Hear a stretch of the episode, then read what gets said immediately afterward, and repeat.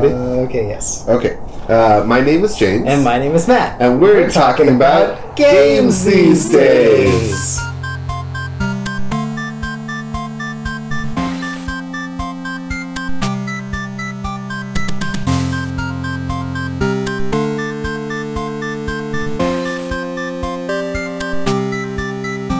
Um, and specifically, the game that we are talking about is Frostpunk, which is a city building resource management sim uh, made by 11 Bit Studios, and it came out last year. This is, I think, maybe our most like modern game that we've done.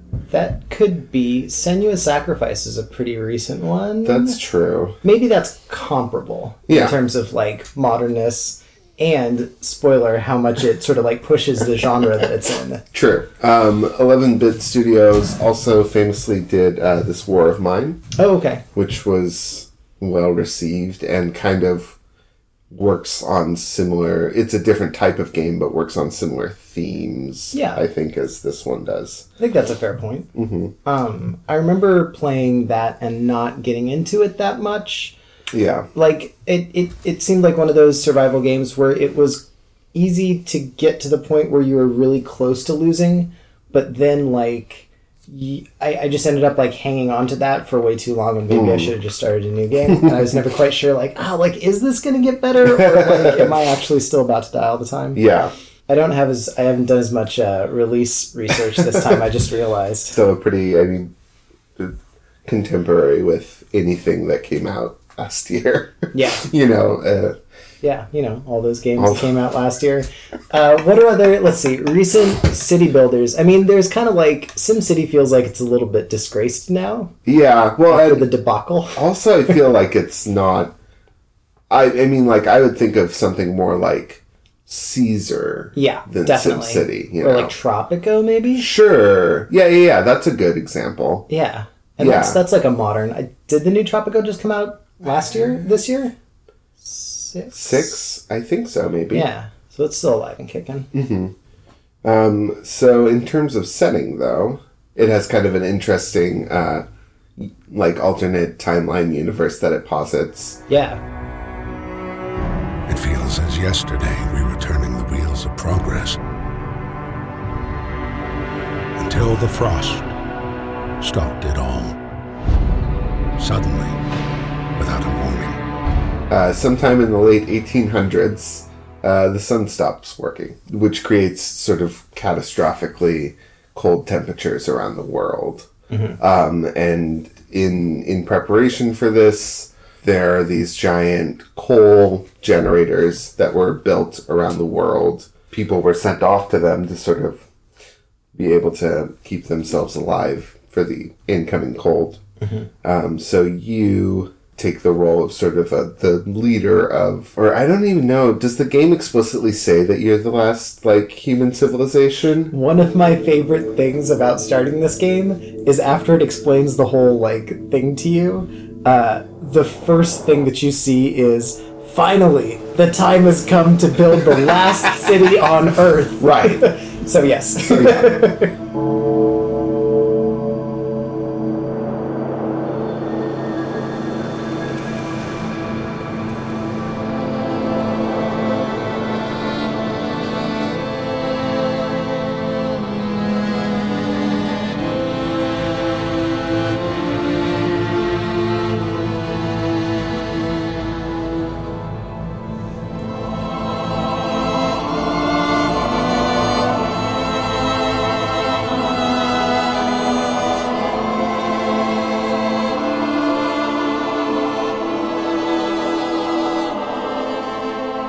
you do encounter like groups of survivors and sort of like stragglers from around the area, but They're not doing too well. no, And neither are you for that matter. that's true.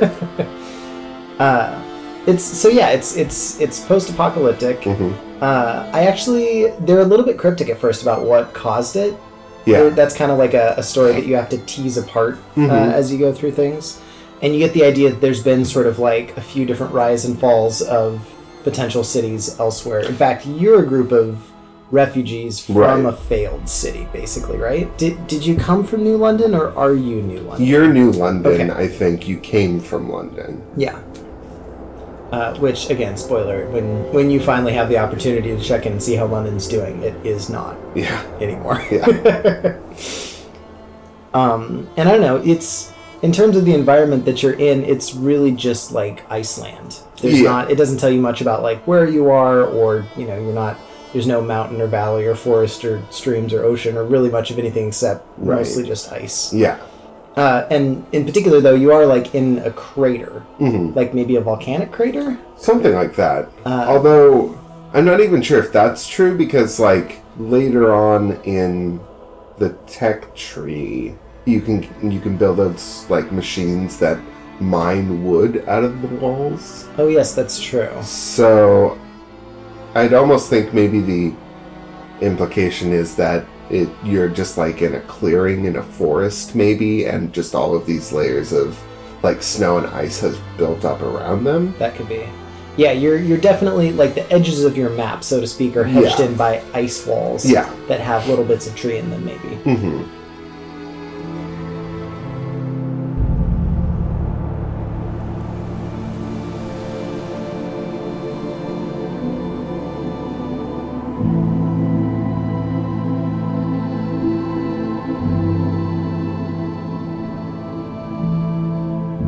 In terms of story, Mm-hmm. um, I would say that this game is kind of story light in the Mhm. sense that uh, these these sort of games are usually more about your your civilization story in, in, in terms of like what choices have you made for them what Right.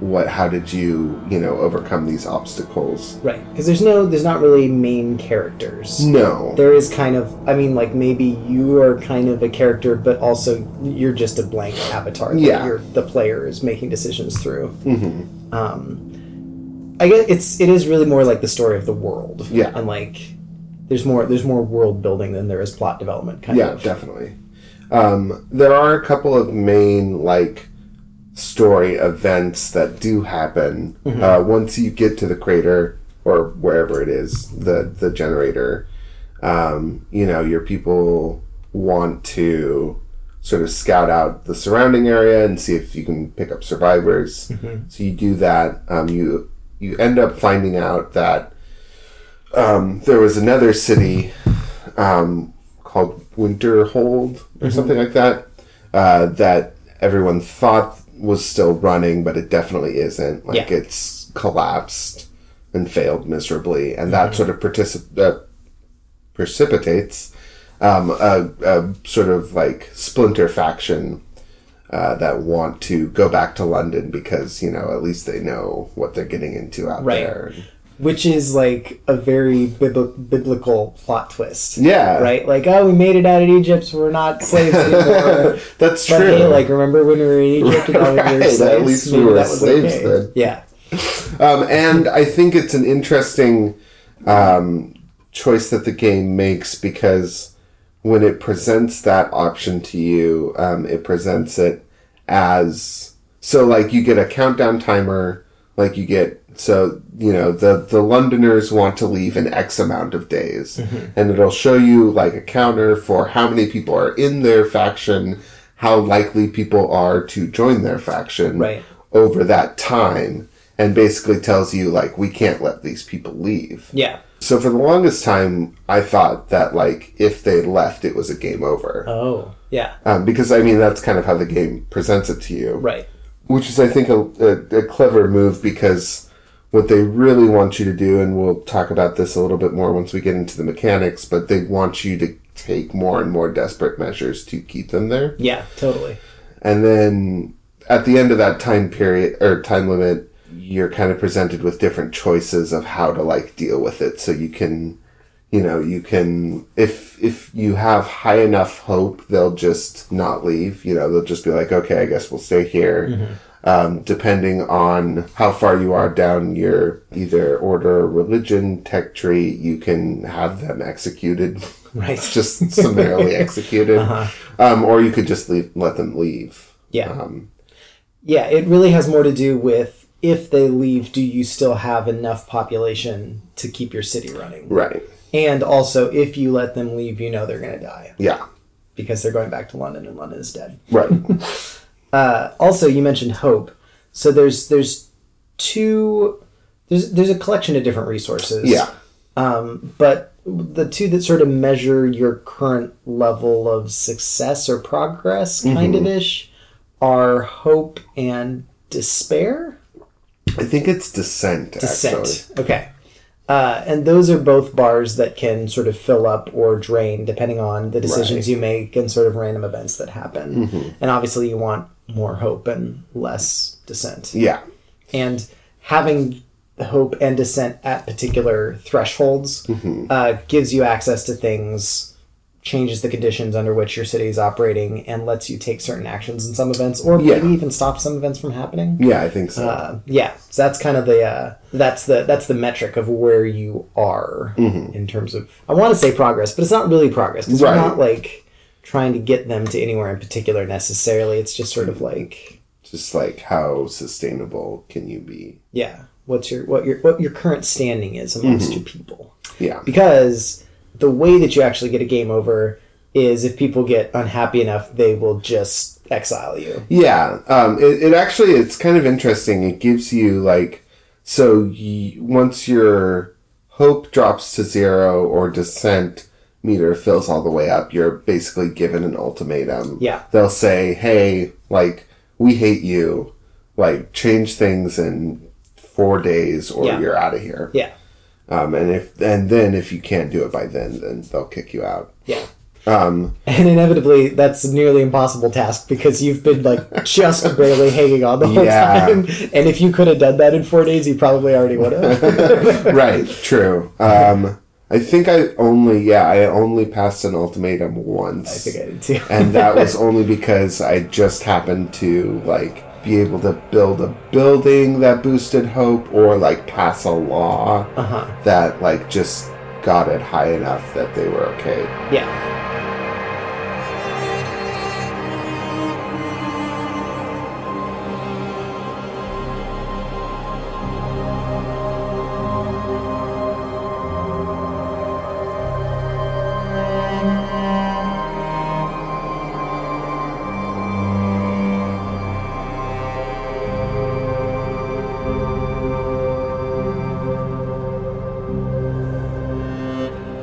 And then after that, um, the the sort of trick that the Londoners scenario plays on you is that you spend your time focusing on that when really what's going on is there's a giant like the the storm to end all storm. storms uh, on the way, Yeah. and it's gonna hit you in like I don't know like five days or something. yeah Um, and then, then you you're given these like almost impossible like you have to have enough food for five days. You know, you have to have enough uh, wood stored up. You have to call back all of your explorers and outposts. And like Yeah.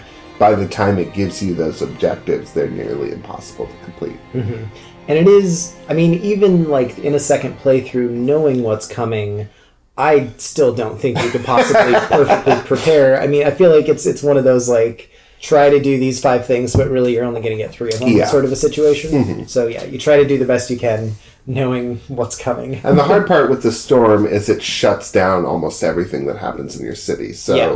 because of the extreme cold temperatures, probably nobody's going to be working. Mm-hmm. But the big thing is food production. Um, none of your hunters will go out and hunt, and any of the like if you build uh, greenhouses or whatever, those will stop functioning Right. because they're too cold. Yeah, you really just need to stockpile food. Yeah, Uh, and of course, you will be burning fuel to stay warm the whole time, Right. which means that you need coal.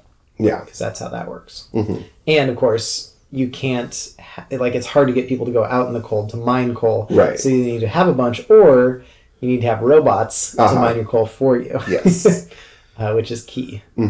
robots will not make food for you. No, but they will. And, and the other sort of important thing about automatons, which are like a special class of worker that you can either get through like story conditions or uh, build them eventually, um, is they'll work almost 24 hour shifts. Mm-hmm. Yeah. They don't need any sort of food and water, they don't need heating. Right. And they'll work when all your other workers are on their off time. Yeah, slightly less efficiently than Yes. humans, but very worthwhile. I think. Yeah, I think so too.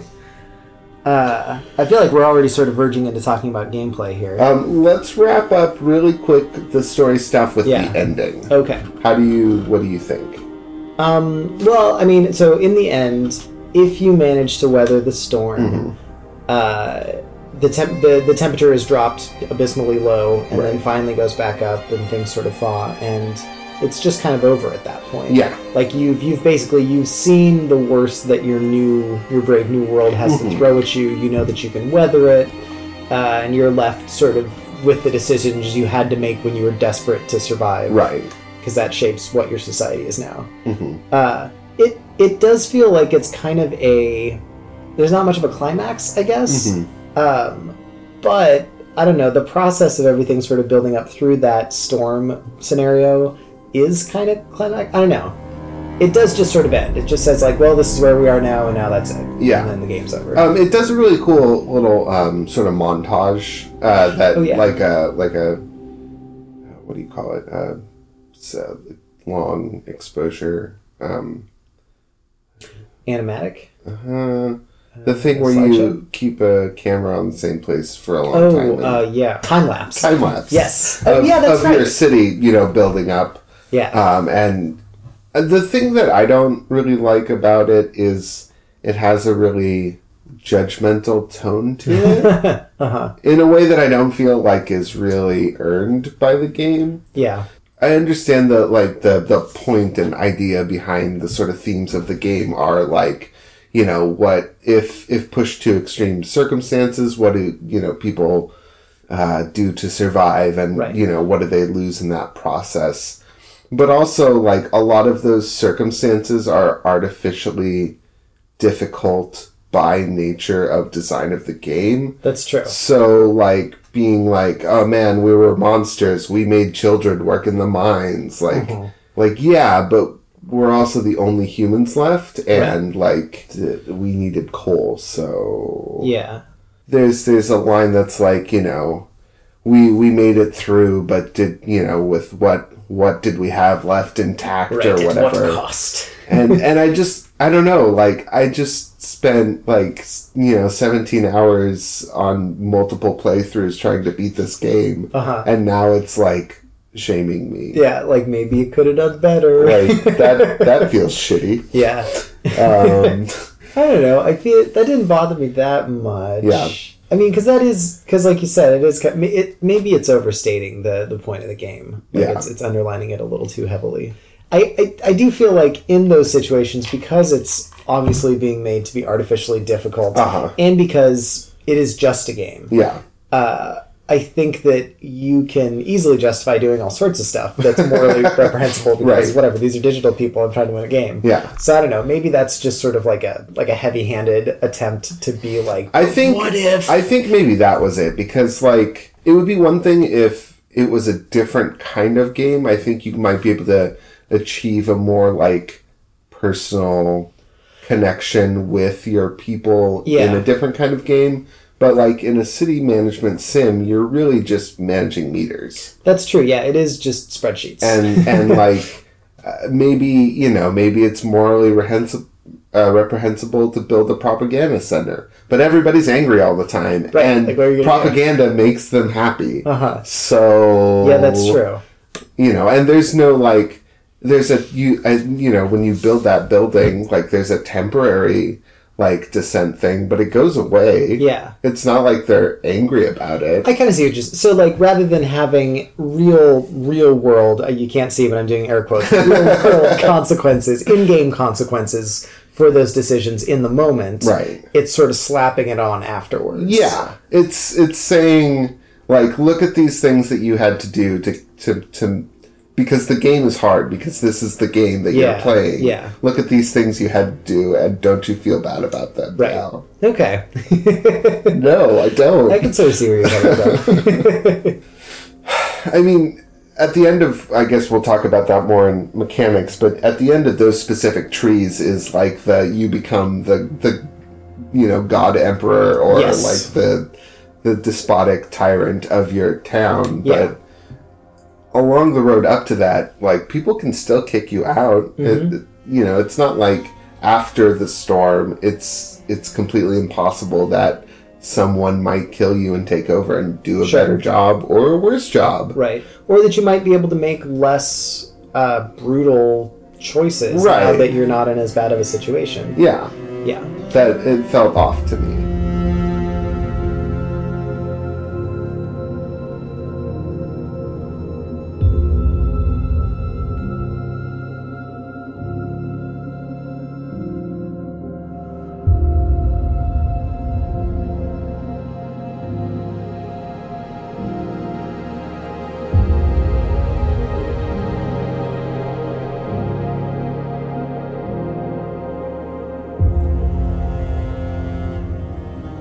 Were Were there any like? Did you have any moral qualms about like stuff that you picked at all? Uh, so I I felt really weird about the the um, order tech tree, uh, just because like it starts out pretty innocuous, right? Mm-hmm. Like it's like guard posts and like you know organize uh, like a night watch and Yeah. stuff like that, and then it gets into like form a secret police, like create a jail, Right, make propaganda make the things. propaganda thing. Yeah, Um, that's true. It gets pretty skeezy pretty fast, So I mean that felt weird. and it doesn't seem like the like the faith. So there there's two.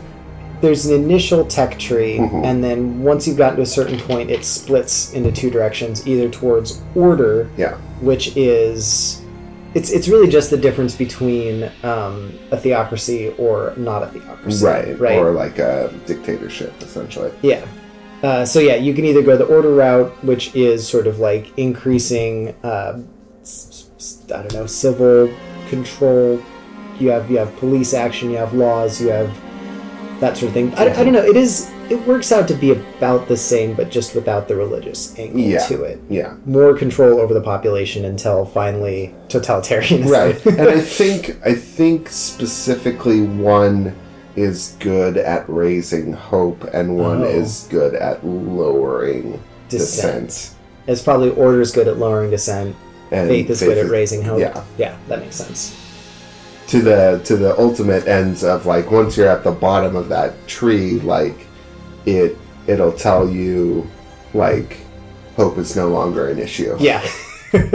yeah, which always Sure. seems like it's so vital. it's just like wow, and and it's funny. Like I, again, like I get, I get that they're supposed to be weighty decisions, but like that's the only one that it'll prompt you before yeah. like you choose it. It'll be like, wait a minute, people aren't going to like this. Right. Like, are you sure you really want to do that? Right. And the people that aren't going to like this are going to be killed. Exactly, not going to matter. because this is where you're at now. Right. Yeah. Um, I don't think there's any like any choices that I made that I did, I definitely didn't feel that personally connected to the game. Like it didn't Yeah. it didn't make me feel like guilty or like second guess, you know, the choices that I made Uh-huh. for sure. Um, I felt, I mean, and we can probably talk about this a little bit more in the mechanics, but um, one of the choices is how you like uh, how you deal with food. Um, and we actually beforehand we kind of split up because there are a lot of them that are split um, into two different paths. Right. Um, so I chose to put saw- sawdust in my people's food. Uh-huh. And I chose to Uh, make soup. That felt bad, Yeah. but also like I got way more out of my food. Right. So. yeah, like people didn't like my soup that much, but it held them over until I got more food. I mean, what do you want? Right. There are also um, points during the story where they ask you to sort of countermand those choices that you've made. Where like the food thing, where they've said, "Well, people are no longer happy with the sawdust food. You've been feeding them, you know, if you choose to switch to this kind of food, you'll Yeah. there'll be a benefit or there'll be a consequence if you don't. That's kind of interesting. and it does like throughout the game um, it'll prompt you um, to like pass laws if you're not paying attention to that or um, it'll have little like kind of choose your own adventure segments where a random event will come up Right. A, a hunter and his child come up to you and say that they saw something strange in the snow that morning. Do you allow them to go investigate, but you lose a worker for the day? Do Right. you tell them, haha, that's silly, hope will fall? Uh, right. Or do you, like, murder them? But I don't know. There's- yeah. and oftentimes especially like after the the londoners form those choices are less about like what's the good choice what's the bad choice and more about like what's the least impactful Yeah. So sometimes, you know, you'll have, oh, you know, the Londoners have put up some graffiti on the walls. You know, do you stamp them out and make an example? And then, like, hope will greatly fall. Or Right. do you just, like, scrub down the graffiti? Yeah. And, like, hope will raise a little bit? Right. Or, like, you know, there is, like, it's less about what what is the right air quotes right choice and wrong choice and more about like what is the choice that sort of does the least amount of damage Yeah, like what can you afford to do Yeah. Mm-hmm. with your city the way it is right now? Um, in the meantime, when you're doing the scouting missions, which is all the stuff that happens outside your city, Mm-hmm. you run into a few different scenarios where that are more like risk versus reward. Yeah. Like, do you keep pressing on knowing that what you're doing is dangerous, but also maybe you'll find cool stuff? um did you ever have any expedition teams die No. okay neither did i It seemed like it was a possibility, though, right? it definitely so apparently what it is is like every event has like a 50-50 chance or something um, of like having a, a death oh. uh, related outcome Huh.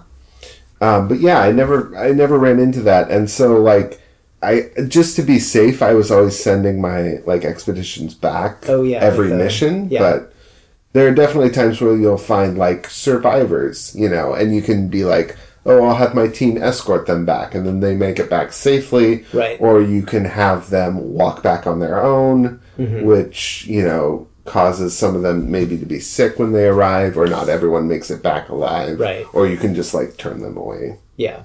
Actually, I guess I'll, I will take that back. There was on my winning playthrough when the storm was coming. You basically have three big groups of survivors that Yeah. will show up at your city and be like, "Hey, you know, we need someplace to stay." I turned two of them away, Ooh. and I felt bad about that. Yeah. But also, I'm pretty sure that's why I managed to make it through that time. So Mm-hmm. again, I think it was the right decision. yeah, I definitely in those uh, sections. I started out always like escorting people back, and then at some point, like I felt like it was better to just have them walk back. Yeah. because like having more people is a good thing. Like having workers is a positive resource that you can spend, yeah. but being able to support those workers is also very difficult. Right, because you need to take more resources to build more infrastructure to support the workers, and you can't always just slot the workers into Yeah. making more resources immediately. There's a weird little like cycle that you have to complete. Mm-hmm. Did you? What, what would you say your like good sort of stable city size ended up being? Um, I'm trying to remember, like before the storm. I want to say I had about like maybe 200 or 250 people. Yeah. About I definitely I had more like 140 or 160. Oh, wow. I think I think it worked better with less Yeah, people. probably. because at the end, when the storm is happening, your main source of heat is your reactor, which is Yeah. in the center of your city, and we should talk about why the center is important in a 2nd Uh-huh. But uh, it's just much easier to heat smaller groups of people. Yeah, definitely. So, yeah, and with less people, more people stay warm. Less people are unhappy with you, and Uh-huh. yeah. um. Oh wait, I have two more story notes real quick Oh, okay. uh, which is that uh, on the subject of time to build the last city on earth the first button that you click to like get into a new game is we have to survive it's not like continue or start Uh-huh. or anything and then when you inevitably lose your button that you get to click on is i did my best it's definitely It's some true. like, weight That's- to it yeah. very accurate.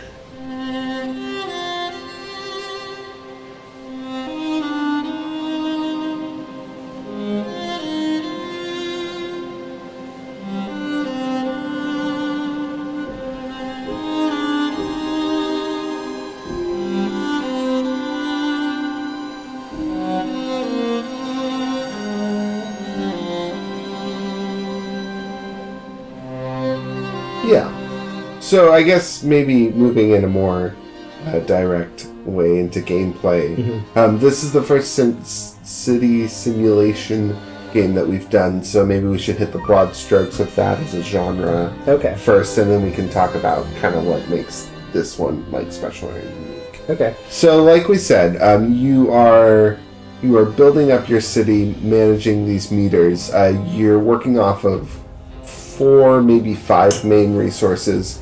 You've got uh, wood, uh, steel, coal, and then food, raw food, and cooked food. Right. And then like steam cores are kind of like a special optional resource. Yeah. Um, and then on top of that, um, the, the you have to build you know structures for your people to live in, ways to gather resources, places to keep those resources. Yeah. You have to you have to build you have a technology tree Yes. that you have people working on. You slot people into the technology building to get technology research points or whatever. Mm-hmm. Uh, and then you have your separate um, like code of laws sort of technology tree right. Which Um, progresses on its own, right? There's Yeah. no yeah. um, yeah i think it just works on a timer so every time you pass a law it gives you you know x amount of in-game hours before you can pass another Yeah, it's one. like a cooldown. yeah and these uh, range anywhere from like what do we do about child labor to like how do we what do we do with dead people Right. Is prostitution legal? Right. Um, like, you know, do we build, do we keep uh, terminally sick people alive? Right. Um, Are there roving bands of religious police that tell you you're not allowed to do things? right. um, so that's all covered in that section. Well, actually, let's let's keep talking about layout. Every city builder has that in common, right? Like you're Right. laying something at you're you're building out a city physically over the course of a space. Uh huh. This one is pretty unique, though, in the sense that your your s- uh, your core, your steam or not steam core, but your generator is the center of um, your city, Mm-hmm. and it's always the warmest part of your city because it's the closest into the generator. And then you build out radially um, from that. Yeah. So like in a circle. Yeah, like these concentric sort of like rings and spokes coming out from the middle, Yeah. which is super cool. It is. I've never seen a layout sort of system like that before. Yeah. and it's not like at first I was kind of thinking like uh like like uh, it's a cool idea but like maybe it's kind of hokey but actually I ended up really really liking it like it, it makes you make some really interesting sort of planning decisions Yeah. The radius of your heat extends out only so far, which you can upgrade and increase uh, through the, the tech tree, but that increases the amount of coal you consume. yeah Um, and then certain buildings also, some uh, buildings have inherent heat to them, uh, but you know, you can also upgrade them with heaters. Uh, you can build um, buildings that, like, instead of being so everything is laid out uh, around roads, all the normal buildings, uh, but the heating buildings you can lay out on top of roads, um, so they cover a zone. yeah Um, and basically, the reason the reason that you want to keep uh, houses and resource gathering s- spaces at a certain um, heat level is because if they drop too low, they become dangerous. So you have chances of people um, getting sick while they're working, and then lower than that, um, they just won't function yeah anymore. yeah which means that the place that was giving you food before is not giving you food Right. and everyone's hungry Yeah. Or the thing that I had the most uh, trouble keeping uh, heated and functional were uh, like medical uh, tents or whatever. yeah yeah and like sick people start stacking up real quick if you don't have places to, to process them Yeah, that's pretty rough. So, and then other than that, your population is kind of split up in in a unique way. So you have three different types of people that are in your city. You have uh, workers, which are your basic like laborers. Um, they can do any of the the resource gathering, um, but nothing that's maybe like finer, more what you might consider skilled work or Yeah. like something you would need an education for. right Um, and then you have engineers, which can actually do everything, but but they Mm-hmm. Some can things only they can do. Yes, for they sure. they can they can so they'll work your your medical tents, uh, your workshops uh, where you uh, research things, Right. Um, and then there are children. Yes.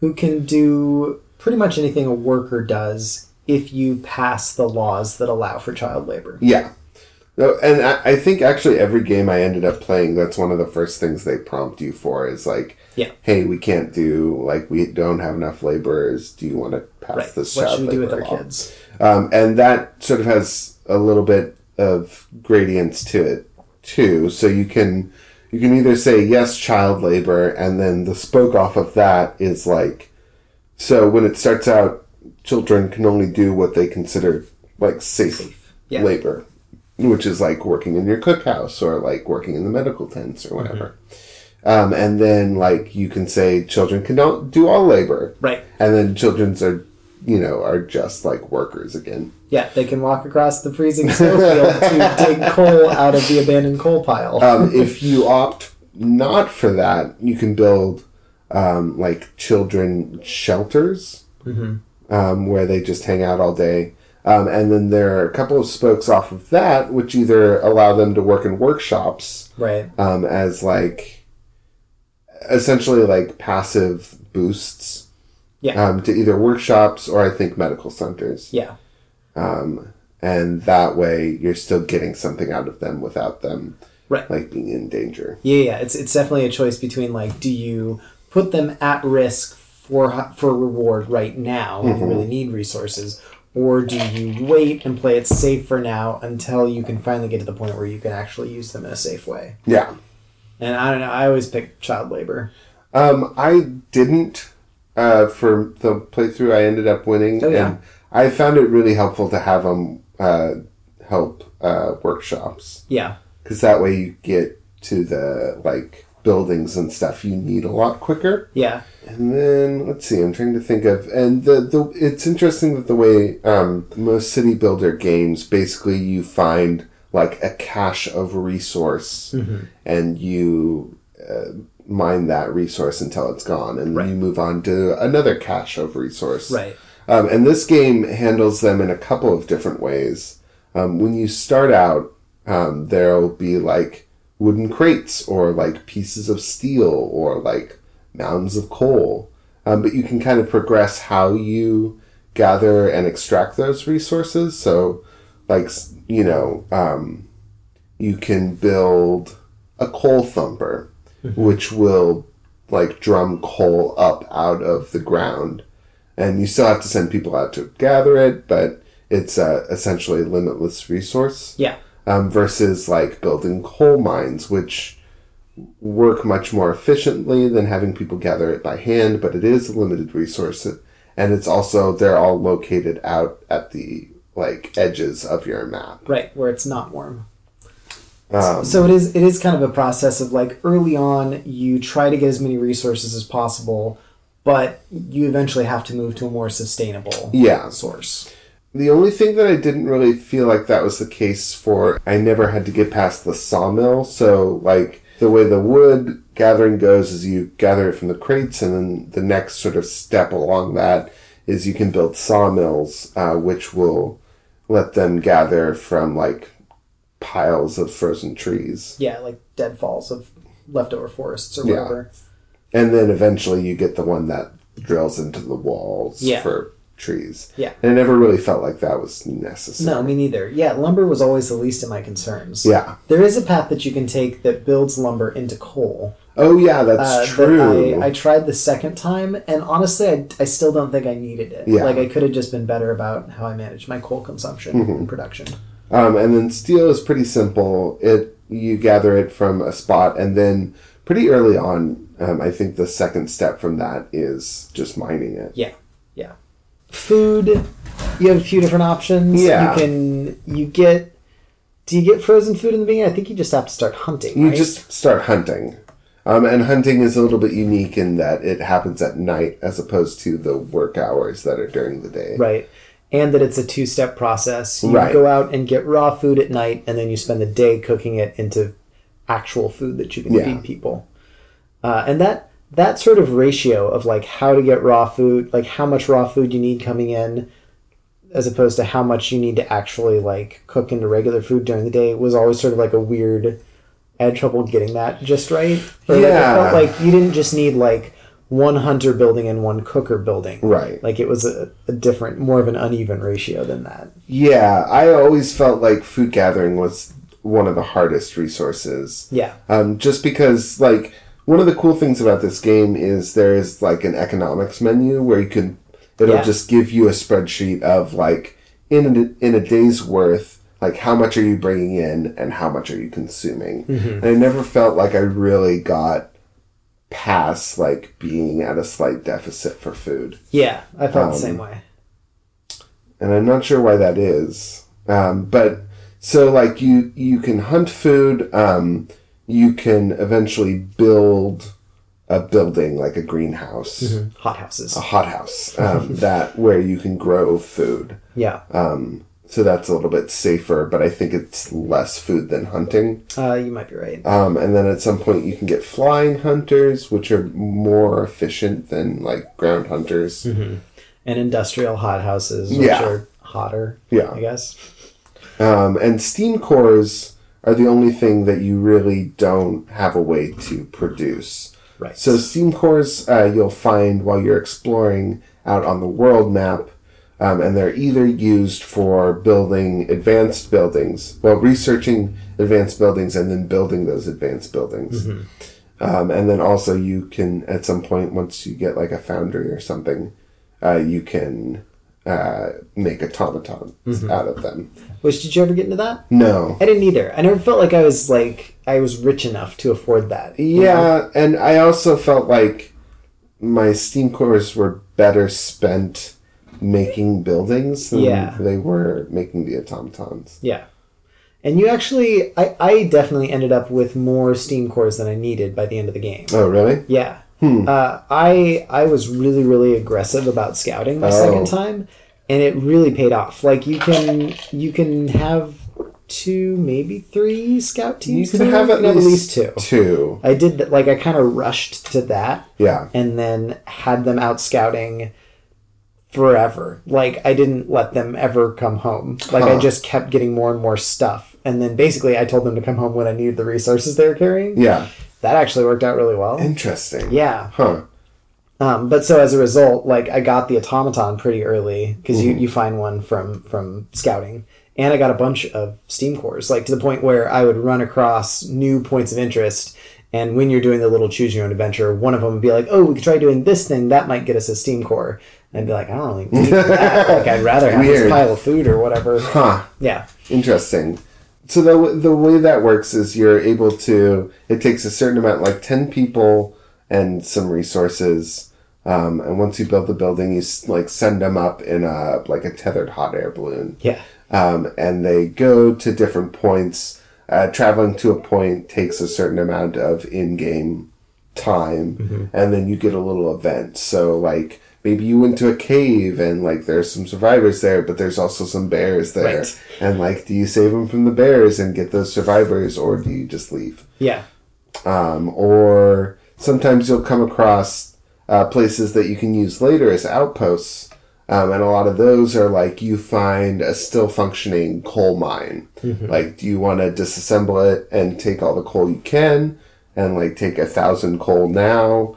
Or do you want to like send out an outpost team and they can ferry coal to you every day, like 800 coal? yeah. So you end up having a rig again. Like, do you want the the immediate reward or the sustainable method? Right. although bearing in mind that once the storm comes all those outposts go away Yeah. and you have to you you also spend i don't know people and resources to make the outposts basically Yeah. which i think is pretty worthwhile I think so too. that's part of why i wanted to do the early scouting too so i Uh-huh. could get to those and have those lined up sooner And I think the the one of the things that the game doesn't really uh, do a good job of explaining the importance of is like the ability and the nes- necessity to stockpile things. yeah Um, so there are buildings that you can build uh, that are just like storage houses or something, and you once they're built, you assign them to a certain resource, and they will increase the cap um, of resource that you can hold. yeah Um, and it took me, I want to say, like three games Yeah. to even figure out, like, because mostly I was running so close to the to the edge with all of my uh, resources that Yeah. like that didn't even seem like something to consider. Right. Um, but once your generator gets upgraded, like it really starts requiring a lot of coal. Um, if your population gets big enough, you know they'll take a lot of food, and being able to stockpile things um, is actually really helpful, even if you don't expect that you'll use them. So, like we were talking about, like wood, Yeah. you know, even even if you don't think you need three thousand wood, like the ability to hold three thousand wood is still really important, just in case you do. Yeah, yeah, definitely. And because yeah, inevitably something terrible will happen and you'll wish that you had more than especially especially coal. Yeah. Like if something happens that interrupts your coal supply to the point where you're still trying to get it back together and your generator shuts down, it's pretty much the end of the game. Yeah, Or it's just it has such grave consequences that you're not recovering from it anyway. Right. Yeah.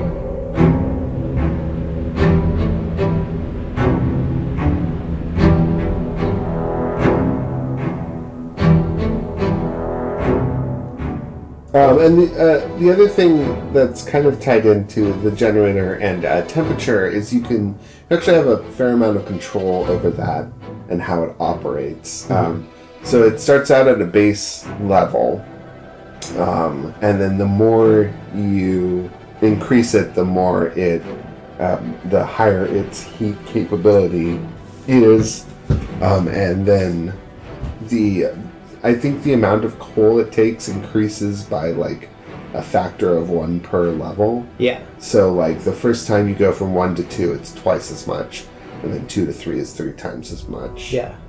three to four, etc. Um, and then you can also upgrade the range or radius outwards Hmm. um, that it covers. Which And- similarly multiplies Yeah. consumption. Um, and then you can also throw it into overdrive, um, which gives you a small, like, I want to say, like, three or four hour window of time Yeah. um, where it will overproduce, um, but it also has a meter that, like, if it fills up all the way, it'll burn out essentially, and it'll have to be offline for a certain amount of time. Right. So a lot of a lot of managing your temperature is kind of going into that and seeing how much like you know how much overdrive can I get away with or like do I really need um, the you know the temperature to be at the highest right now or can I Yeah. scale that back Yeah. a little bit Yeah, is it okay if everyone's a little bit chilly, knowing that the risk of injury is a little bit higher, Right. but also you're not burning as much coal? Um, and um, another thing that changes um, is the weather. Oh yeah, Um, so you get like a, I want to say it's like a three day, maybe it's a little bit further than that forecast. oh yeah, yeah, yeah. Like maybe not quite a week, but Yeah. like yeah, you can sort of see what's coming. Um, and as that is, as that time passes, it will show you uh, increases or decreases in temperature. Mm-hmm. Generally, as the the main game goes along, uh, it decreases. Yeah.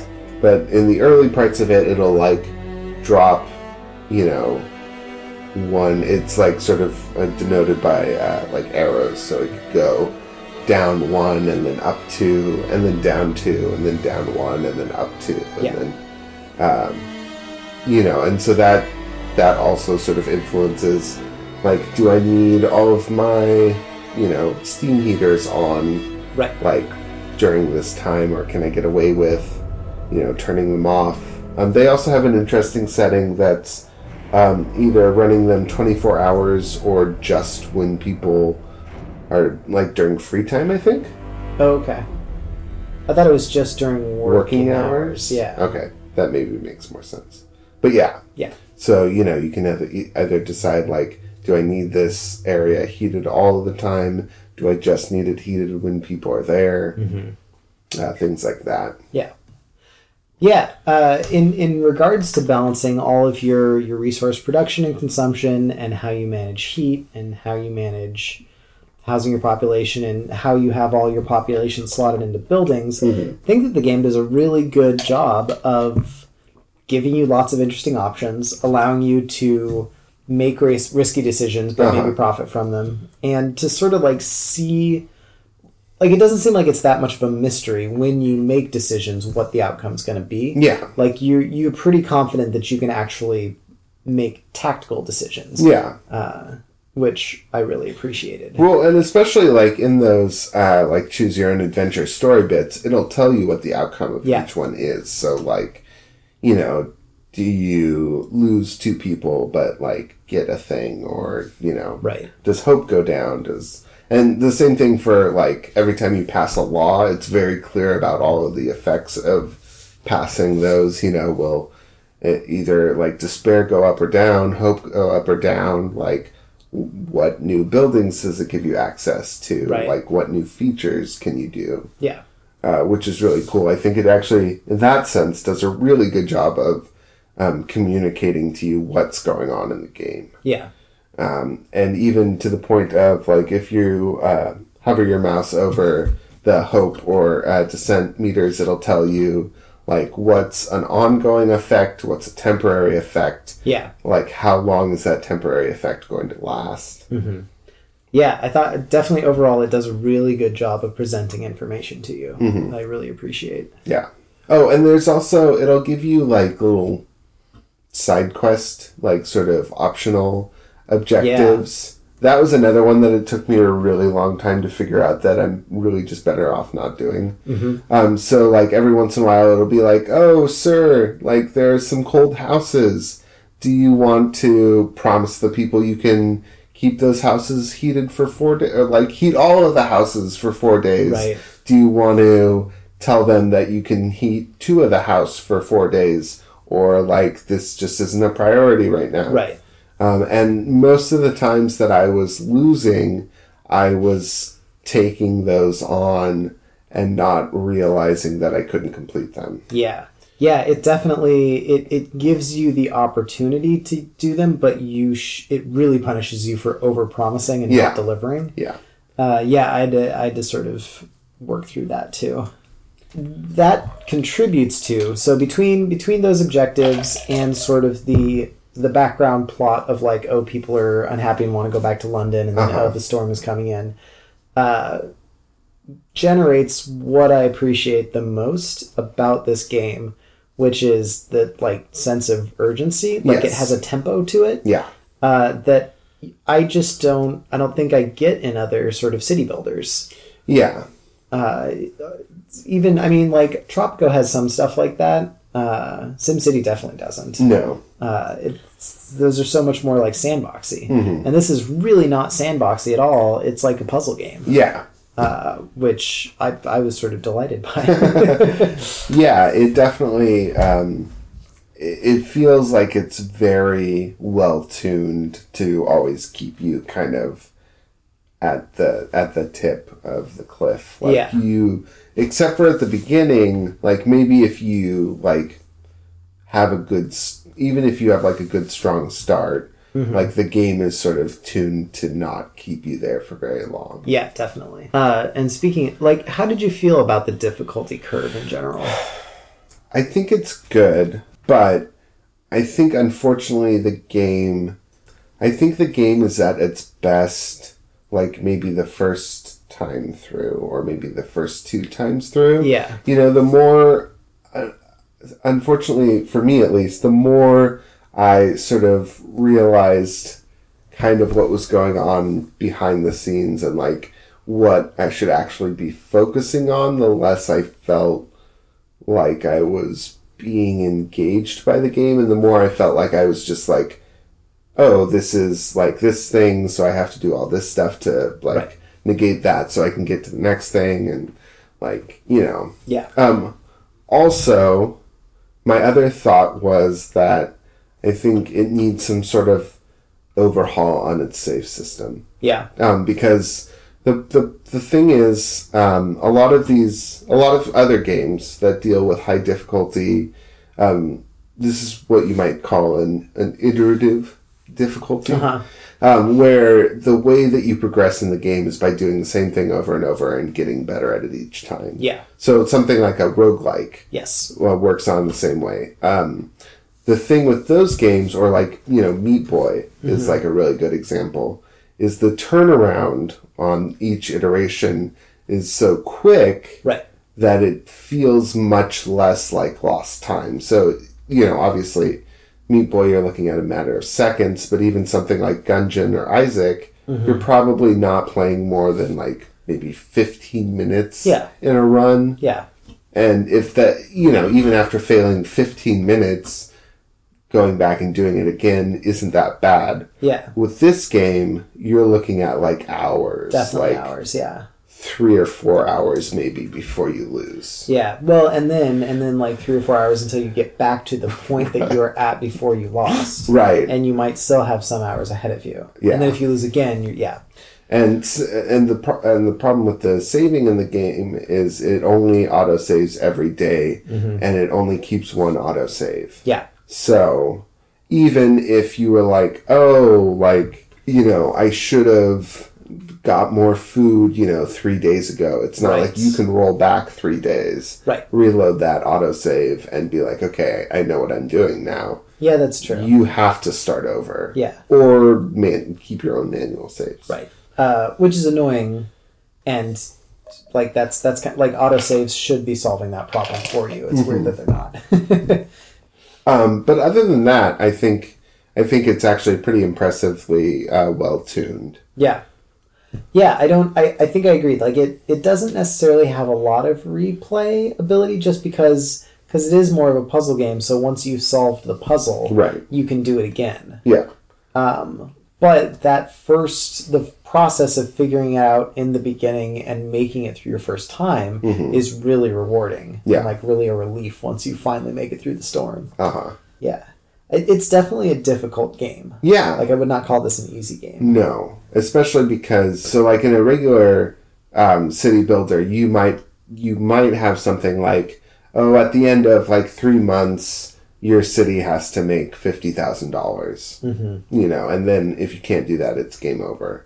Like that's uh, that's a pretty common thing, or like you know, but the the way that you, you're not managing as many things, you know, you're just trying to Right. like you know, build the biggest roller coaster so you can get the people or, you know, Uh-huh. whatever. Uh, but this game really sort of deals with a lot more, almost, almost like, like an RTS amount of Yeah. like systems that you're engaging with, but in a much less direct way. Yeah, like o- on a day to day basis, you might want to reallocate your workers a little bit. Yeah. Or you always have, you know, scouting parties that you're checking up on. You always Mm-hmm. have a new policy coming up. You're always asking, like, well, should, should I have all the people slotted into research right now, or should they be all helping get wood so that I can build the next warehouse so that I can build a new coal and store more coal? Like, Right. you always have those those different sort of like pieces like plates that are busy spinning that yeah, you have yeah, to keep yeah up with. definitely. like you know, in a game like Tropico,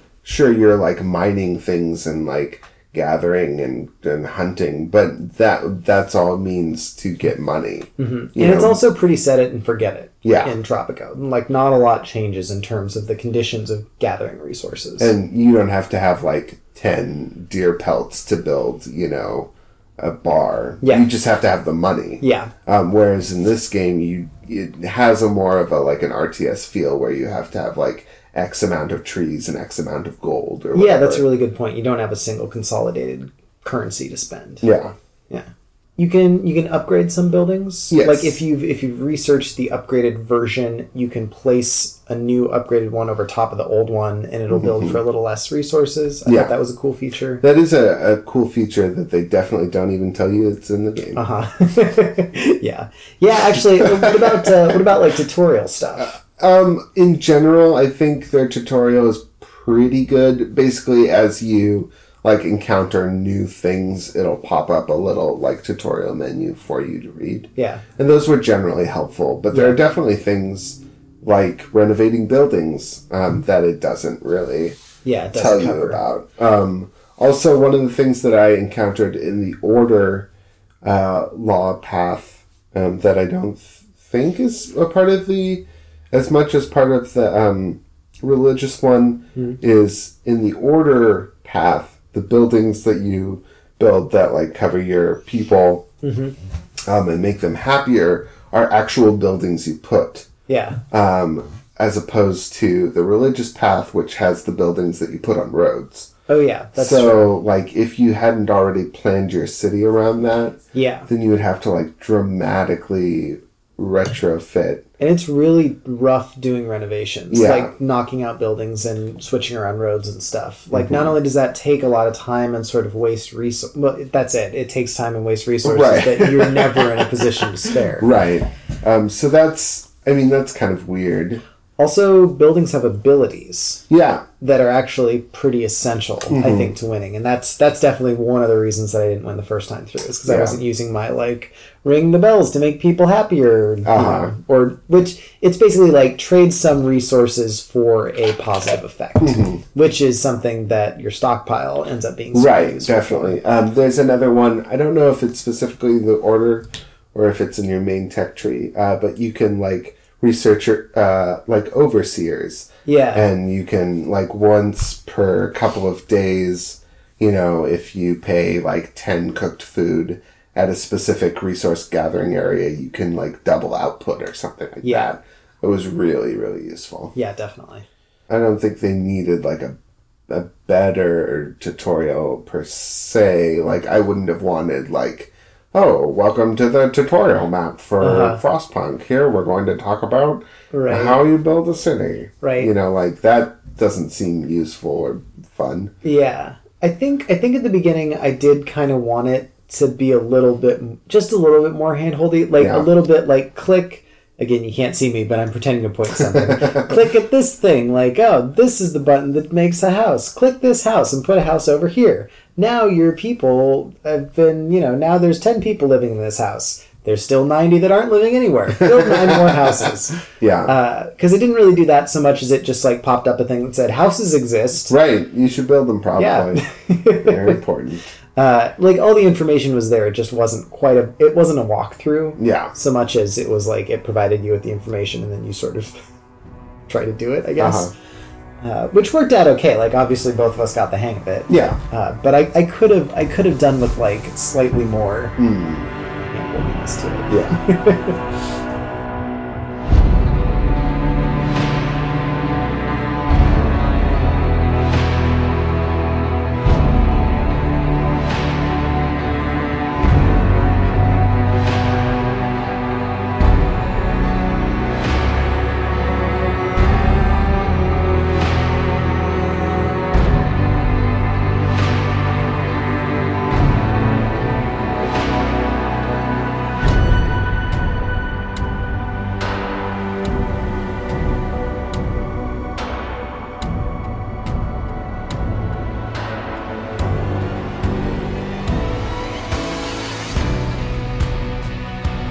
Visual video stuff.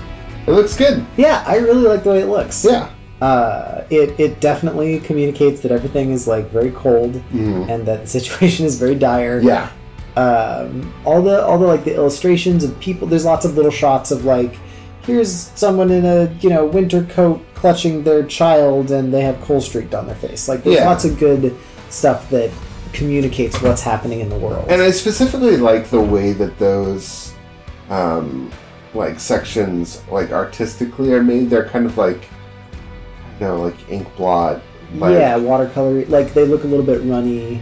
yeah, Yeah, They have a cool sort of visual aesthetic to them. yeah. I, I really appreciate that. Yeah. and it i would say that overall like the i don't know the, i- in terms of the interface and how it sort of shows you the different views that you have access Mm-hmm. to it does a pretty good job of letting you see everything you need to see be, because your your city is a, a, a wheel or a Yeah. spiral or whatever you can rotate all the way around it Mm-hmm. it's, it's in 3d so that's kind of cool The only thing that I would say, and I think this is probably on purpose, um, is that I feel like the buildings don't look visually distinct enough. i had some trouble with that from too each other. especially like in the beginning it's really easy to keep track of like where you specifically put all, all your buildings Right.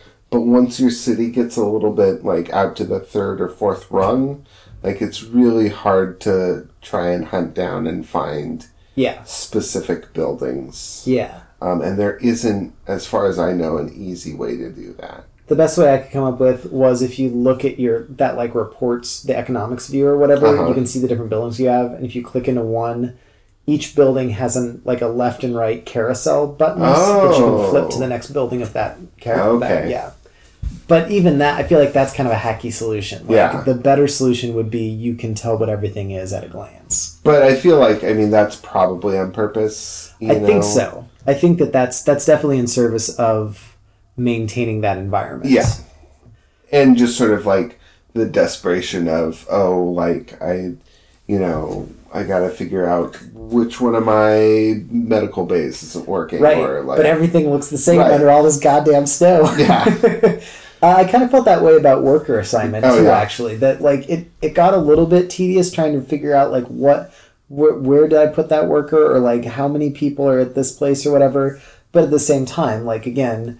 Maybe that's because it is hard to do that if you're trying to organize a you know surviving Right. community in a post-apocalyptic winter landscape. um, one thing i specifically like that i noticed is um, how like just the visual um, like out like look of everything fluctuates with the temperature Mm-hmm. um, so like w- as temperature lower there is actually like physically more snow yeah, on everything, and then like as it gets really low, uh, it'll start to start to sort of like edge in from the side of your like Yeah, like- perspective. yeah, like your view, like the camera is Uh-uh. actually freezing over. Yeah. which is a Um, nice effect. And then like there, the other side of that is kind of the like relief that you feel when temperatures go up, and you can see it like physically melting away. Yeah, you get a little like- bit of steam. Yeah. you can hear it crackling and kind of like yeah, that's pretty cool. it is.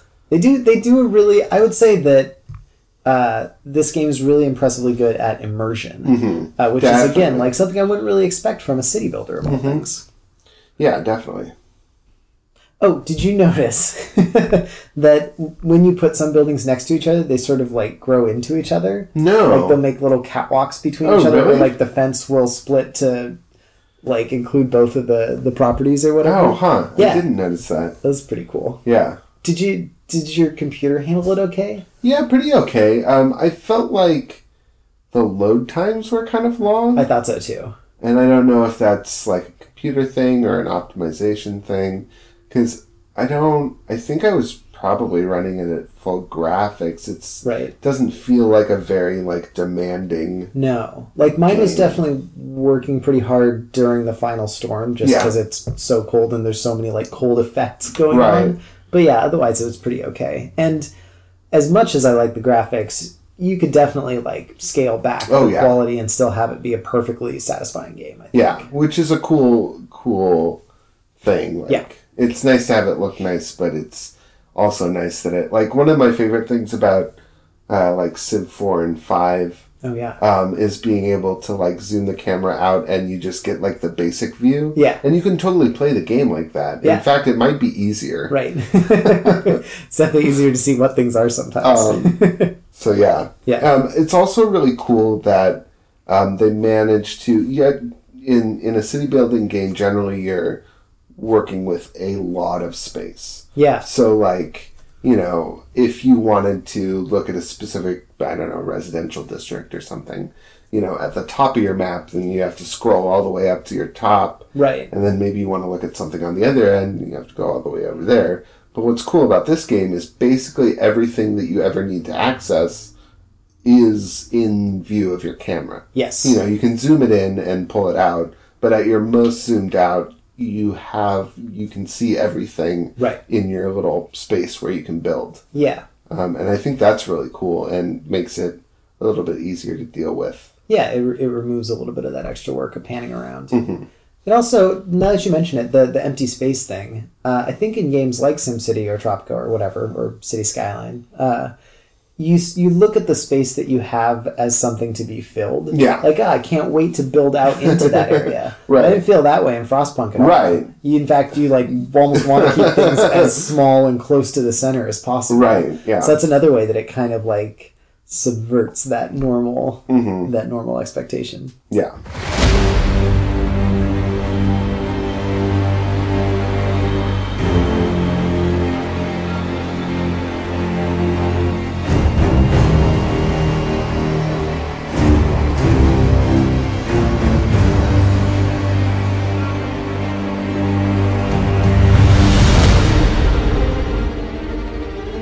Uh, how about the way it sounds? I liked it. Yeah. Um, I like there are a couple of fun little um, things that they do with the game. Uh, like, so there's a day-night cycle, and at the beginning of every like working shift, you know, there'll be like a person that says, "All right, everybody, let's go out and get Yeah. some stuff," or you know, like. Captain says time time to go out and work Right. um, and you'll get like little dialogue blurbs from people, which kind of vary depending on it, like how how well Yeah. you're doing. Take the temperature of your town, so to speak. Um, and then like when work time's over, they're like, okay, you know, tools down, time to head back home. right. Um, that was kind of fun, and I think those actually change depending on how far down your like secondary tree is too. Oh, okay. like they'll change to be like more religious or like more like police statey. That's cool.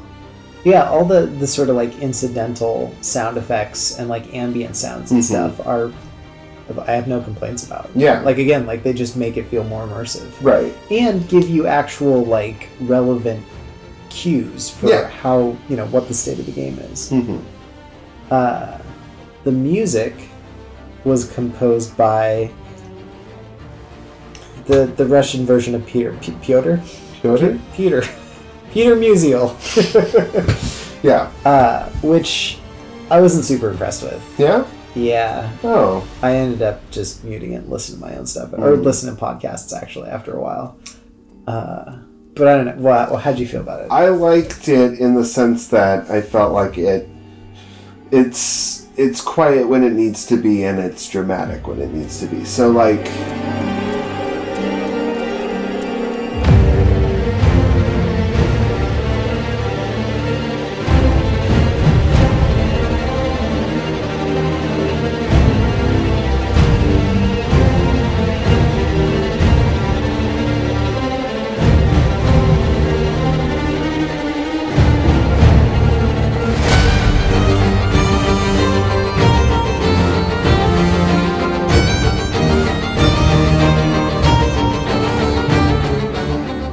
So, like, you know, during, uh, like, for most of the game, actually, I don't know that I actually specifically remember much of the music. Yeah. Most of what I remember is when the storm hits and it, like, really ratchets up and starts, like, Yeah. going. Um, and, you know, that sort of builds the tension of, oh, you know, oh my god. right. This is happening. This now. is the end of days. How will we survive? Yeah. yeah. Uh, and in all fairness, I didn't. I forgot to do this week uh, to listen to the soundtrack, like apart from the game. Mm, yeah. Usually, I remember do that day out when I remember this time. Uh, was that like? Do you think there's anything like memorable? Would you go back to it at Hmm. all? No, I, I, I think it were it, it is music composed in service of, Yeah. like like you said, like the immersion of the game. I think it helps with, Yeah, but it's not like it doesn't seem to stand out in my mind. It's yeah. not its own. I would agree.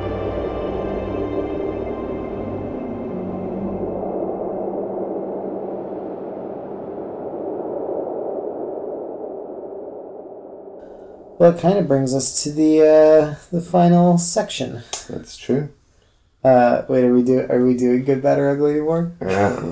it's a good game. I thought this was a really good game. like, this is maybe one of the best city building games that I've played in who even knows how long. Definitely. Like there almost isn't other city building games like this that I know of. Yeah. I well, I mean, I think the the survival aspect of it really breaks it apart from what Yeah. most survive or most uh, city ba- building games are about. What is you know in in the service of survival? What is acceptable and you know what what lengths do humans go to? Yeah. So Uh, I've been playing um, Pathologic, uh, which actually has kind of a very similar like you have you have sort of like health, you have food, you have water, like thirst, and you have like an infection rate, Yeah. and you have like a tiredness. So like you're constantly on the edge of like completely running out of any tolerance on any of those things. Uh, that kind of reminds me of the same. Like it, it, it keeps you moving around and presents you with a lot of options and you're never going to be able to do all of them you just have to try to do the best you can with where you're at right now and yeah i, I really i really appreciate the that like bringing that into this this Mm-hmm. kind of genre Yeah, definitely. I think in terms of improvements, uh, like I said, more distinct buildings. Mm-hmm.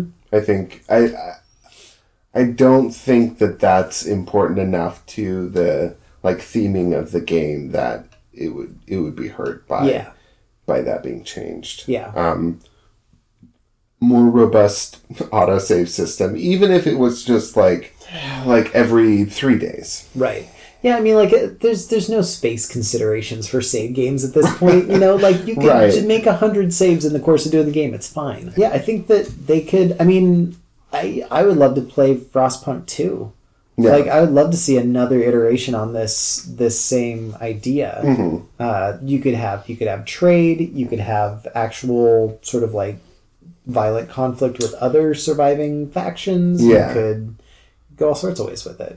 Uh, and with with basically what they have here, but like slightly better sort of UI, being able to pick things out. And in terms of like what's novel about this game, uh, we we talked about like the the urgency right. uh, sort of the survival uh, thing. Um, and I think like there is kind of a like like press your luck risk versus reward aspect Mm-hmm. to the scouting. Yeah. Is there anything else that's that's particularly? Uh, the way that the city is laid out Oh yeah, yeah, the layout for the- sure, the, sort of circular radial. grid. Yeah, The other thing, this is cutting back to something we just talked about, but replayability. Like Yeah. if they could find a way to make it a little, I- it's got to be rough because like one of the reasons that this is such a good experience is how under control it is, how they Mm-hmm. when they present those sort of like moments of stress to you, and how they give you sort of like the stressful and then the relief and then the Yeah. stress and the relief. And I can see where that's harder to do if it's random. yeah. Well, there's so um, I, get- something we didn't really engage with or talk about is there are, aside from the main scenario, there are I think four other uh, separate scenarios Yeah. that essentially are just like like s- like start point and like win conditions. Yeah. So you know they're kind of like the um like the Sim City scenarios. Like Right. oh you're San Francisco after an earthquake. Yeah. What Uh, do you but do? except this is like, oh, you know, you have the only seeds left in the world. Uh, you know, if you let this building get too cold, you lose. Uh-huh. Like, how do you figure for that? right. Um, it's a pretty. I mean, as far as these this genre is concerned, it's a pretty short game. Um, I agree. You, I mean, like, I don't think I put m- more than like maybe twelve hours into it. Yeah. I th- Um, probably about the same, maybe even a little bit less. Yeah. because Uh, I think I think it took me like three or four hours to lose the first time, Uh-huh. and then like four or five hours to win the second time. Yeah. So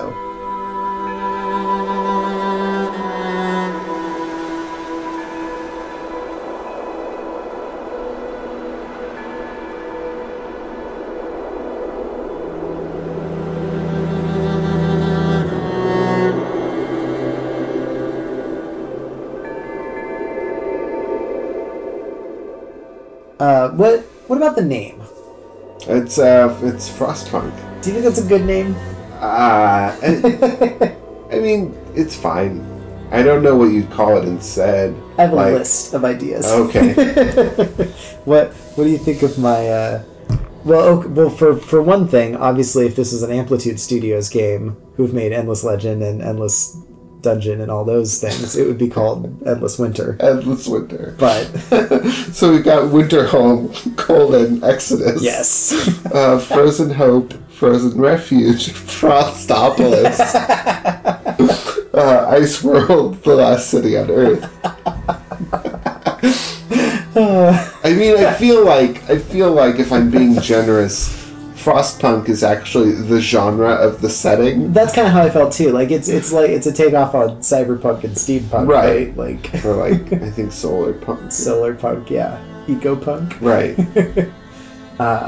So I don't know, like, the, I, I felt like that was one of those decisions that was probably motivated by the marketing team rather than. The I mean, creative it's like team, a, maybe. it's like a catchy name that sticks in your head, Right. whereas like Frostopolis might be just like, what is this? even? right. Ice World, the last city on Earth. but I don't know. I th- I feel like there could have been a, s- a- a slightly more fitting Mm-hmm. because I wouldn't have guessed that if you said, "Hey, there's this game that just came out called Frostpunk," this is not what I would have expected. Yeah, so I don't know. Frostpunk sounds like a first-person shooter. Yeah, or I don't know, or something like more along the lines of like Factorio. Oh yeah, or Yeah, like one of those complicated like machine puzzle solver Mm, mhm. things, maybe. Um, what about uh, story versus gameplay? Uh, I mean, like like we kind of talked about, um, the story really, you know, this is really a game where you make your own, or your you, you make the story of your city. Right. You know, Yeah, and like there's kind of no way to avoid that. Like I guess you can sort of s- skip over the the little story interludes and stuff. right? But the story arises just from playing the game, so it's Yeah. like it's not even very easy to separate them, really. And and any bits of story that you do find are optional and like little like diary entries at like Yeah. exploration locations or you know things that people will say to you. Right. In terms of would we recommend it? Maybe. I mean, I don't know. I it would be if people liked city building games. Um, if they don't mind challenging games, Yeah, because I think because this sort of subverts the normal sandboxy, slow and steady, there's not really that many consequences if you make a bad decision, sort of feel for games like SimCity or Tropico or Yeah. the old Caesar games or whatever. Like this isn't necessarily a game that I would recommend to someone who wants that. 'Cause I Right. know some people kind of play those games because they're sort of like slow and chill, and you don't have to worry Yeah. too much. And this is definitely not that. no, it's it's much more hectic. Yeah, but it's it is like still an incredibly good game. Yeah, I, I could see where the difficulty, like the learning curve, would put people off. Um, I don't know if I'd recommend it to everyone. no, it's It's it is a really good game though, yeah, and I think more people should play it if they haven't. yeah. Maybe Um, maybe if you're in a situation where you can kind of like watch someone else playing it, maybe Yeah. Mm-hmm. you could get something out of it that way. Yeah, but like if anything we've talked about, I, I don't know. This this is a really good game. Like I do, I do really, I did really enjoy playing it, and I know Uh-huh. there's a lot of people that would very particularly enjoy it for a lot of the same Yeah. reasons we did. Yeah, yeah, yeah. Is that all there is to say about this game? I think so. Okay. Uh, well, what's coming up next? Well, next time we're going to be talking about everybody's least favorite Final Fantasy game. Yay! Uh, Final Fantasy X-2. 10 2. I'm so And excited I'll about give you this. a little preview spoiler. I don't think it's that bad. I don't remember thinking it was. No, actually, I mean, I remember liking some parts about it particularly. yeah. Um, I think I think there is a very specific way that um, I mean we'll talk about this next time, but Yeah. there's a very specific way that I think that the game uh, the people that made the game intended it to be played, which is not the way that we are playing it. But Yeah. but yeah, no, I think it's actually pretty fun. Okay. Yeah, I'm, I'm excited about that.